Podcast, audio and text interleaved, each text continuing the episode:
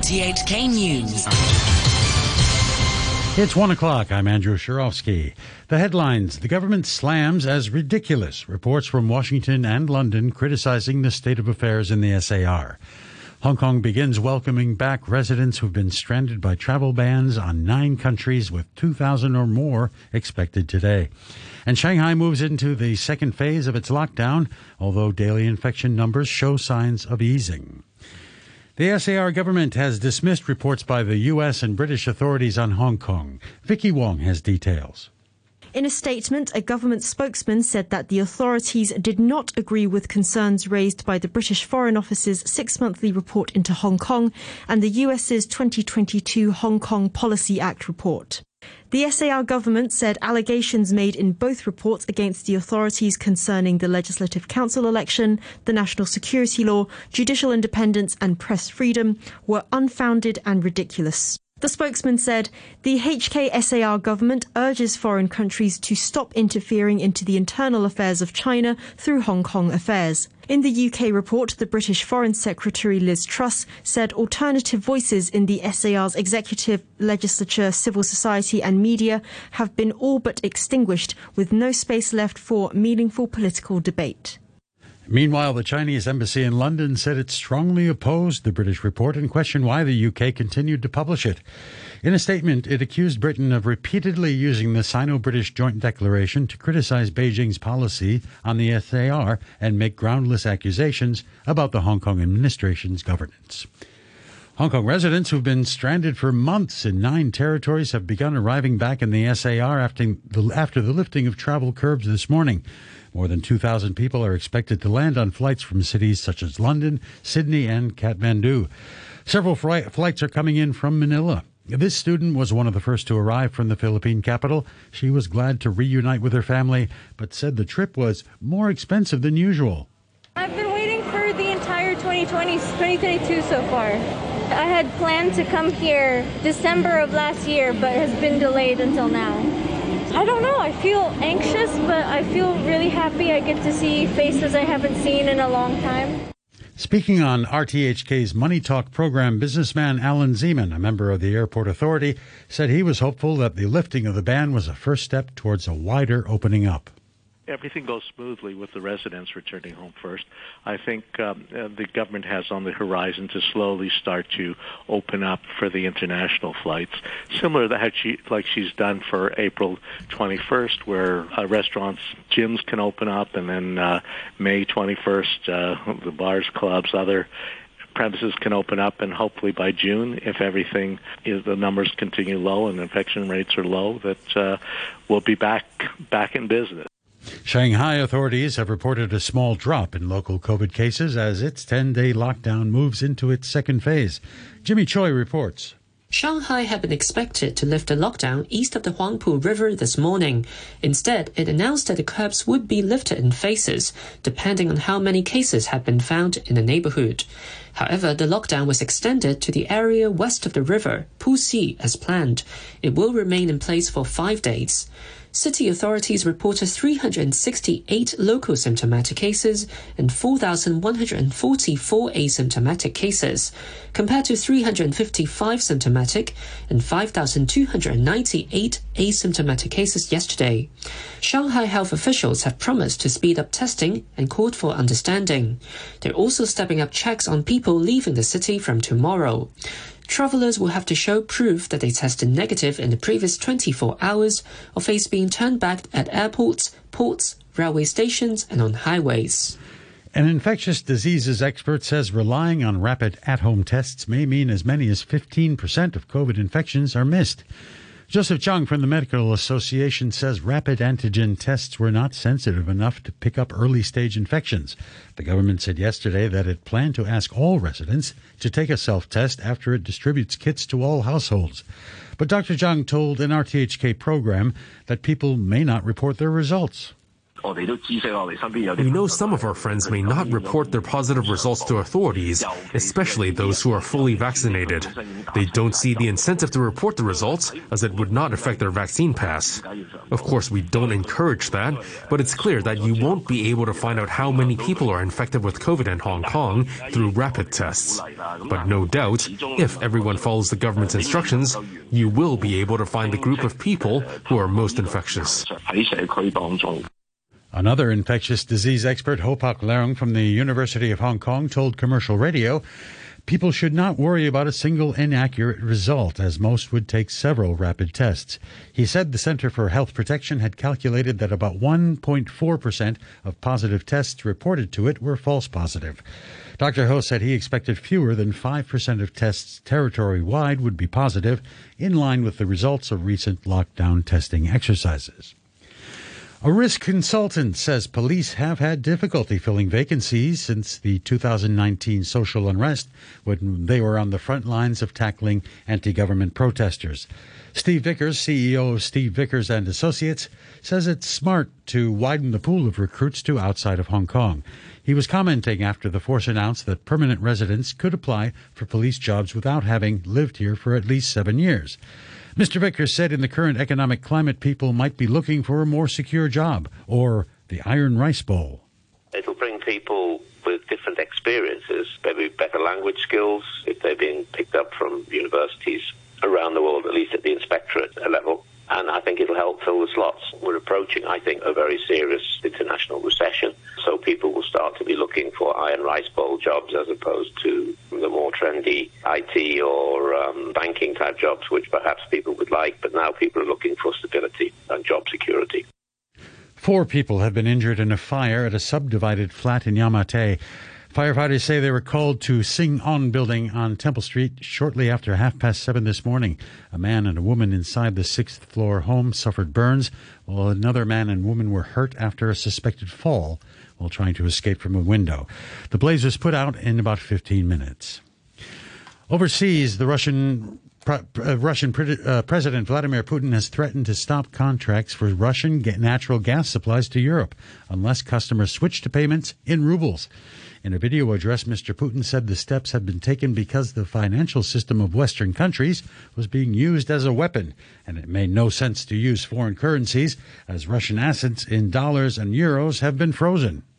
Если же такие платежи не будут производиться, if such payments are not made, we will consider this a default on the part of buyers, with all the ensuing consequences. Nobody sells us anything for free, and we are not going to do charity either. That is, existing contracts will be stopped.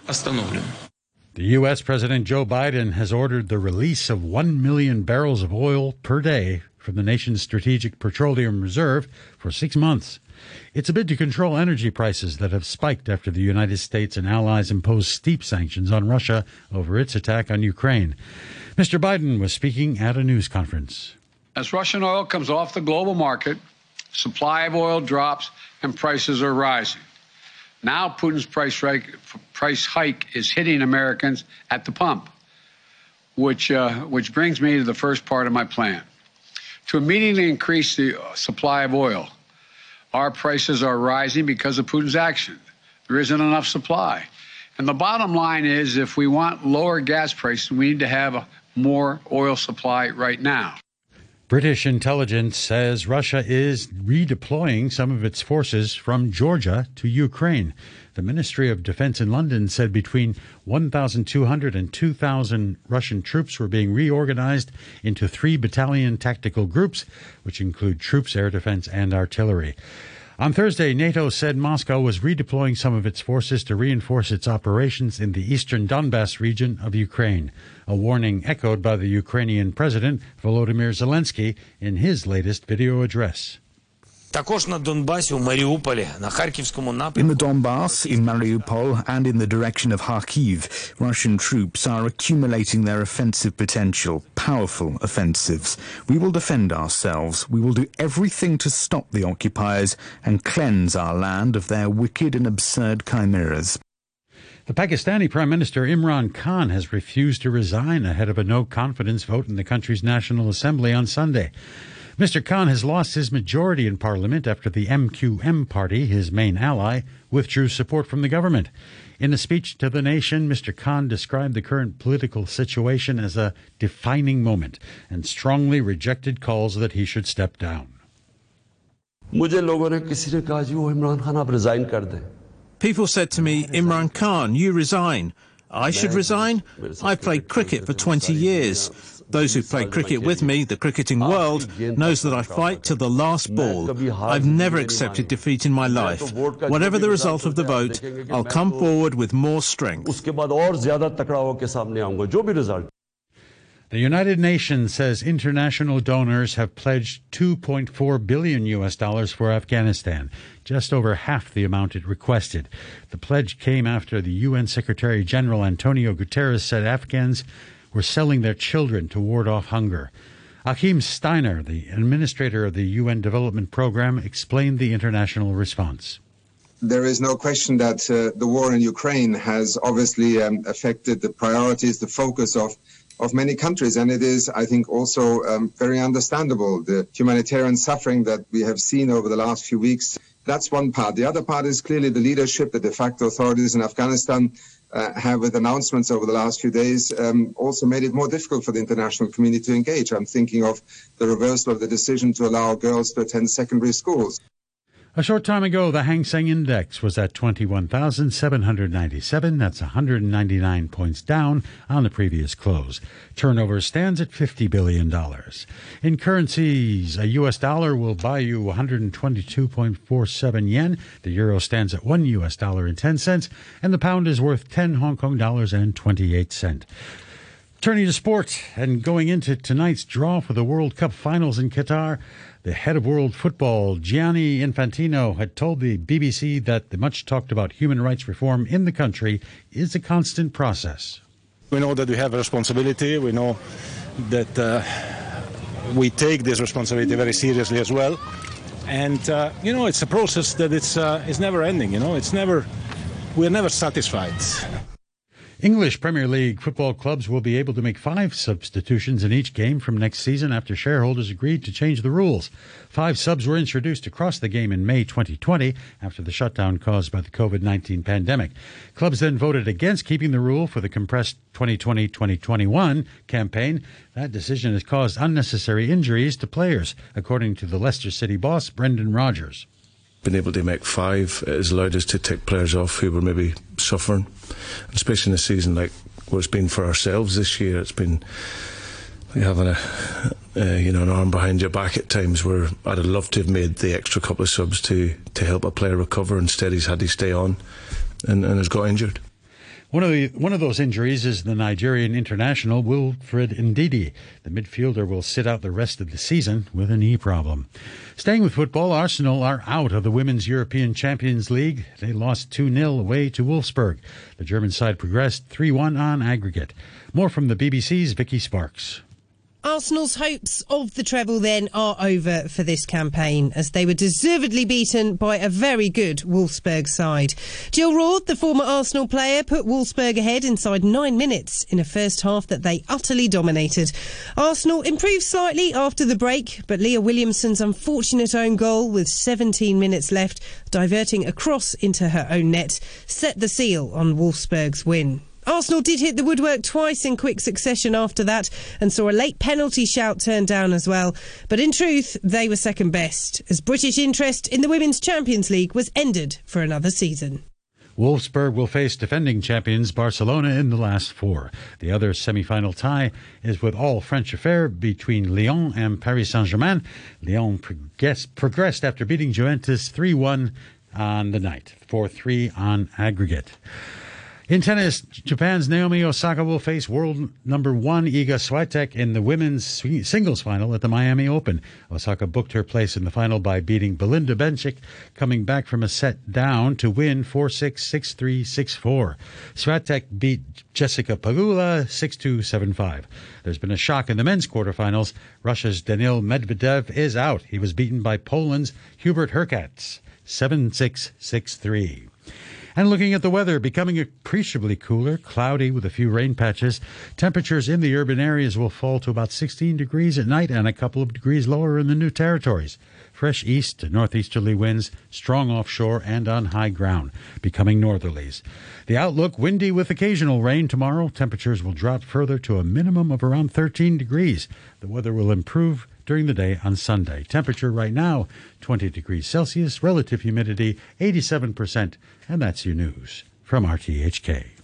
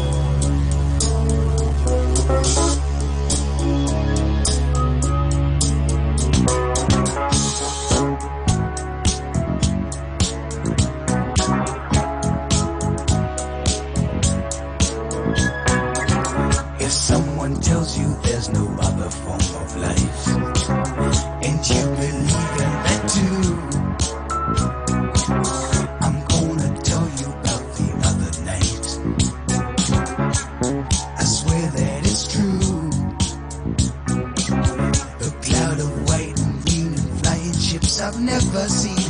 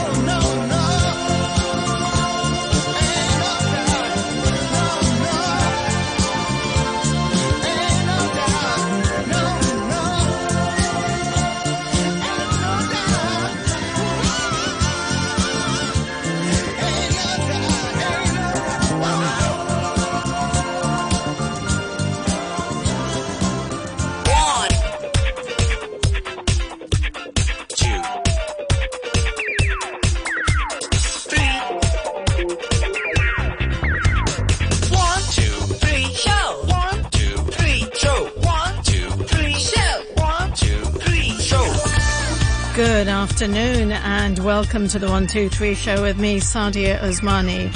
After 1.30, news of another exciting, exciting exhibition at the A&N Gallery. Caesar Transgressing the Seated Body is a solo exhibition of 10 paintings by Mizuki